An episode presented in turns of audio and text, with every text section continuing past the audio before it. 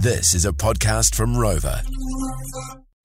Oh my gosh, you guys have been so been hanging out for another edition of this. We haven't done it for a while. Yeah, And I- clearly. I, hadn't realised A, how much people love it, and B, I've got real safety concerns for a lot of our lis- listeners because of just absolute disregard uh, of, of their own safety when it comes to life. They're all living on the edge.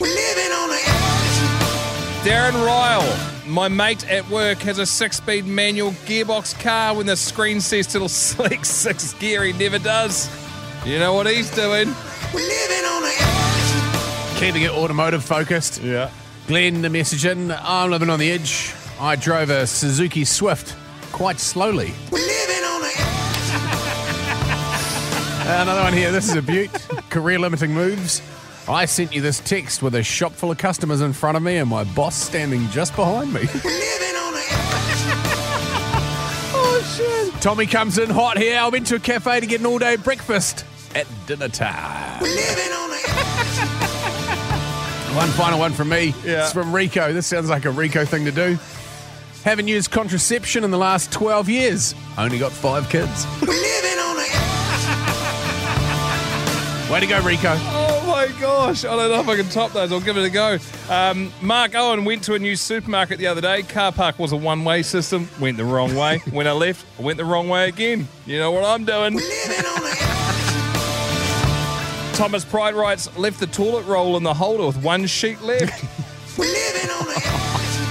In a relationship, that is deathly. Uh, Brian Stevens, alarm set for 6 a.m. Wake up at 5 a.m. bursting for a pee. Guess what, guys? Stay in the bed to 6.05. and we've got one final one here. Whip from William uh, talking about someone behind their backs while on hold to them. the old mute button, eh? Geez, when you when you're doing that, I've done that a couple of times. You double check pretty swiftly, don't you? You start real, you come in real hot, like, oh, you have it. Hang on, just double check, glance back down at the phone, then whisper, anyway, this guy's a prick. Uh, we didn't even scratch the surface on that, so I'd say we're going to be doing another one of those before the end of the week because there was so many that come through. We'll add these to the list. There's just too many. Yeah, there's some, there, there is some heat coming through. Tom Ashcroft in particular, I can't read yours out. You know who you are. You've always got to back the boys.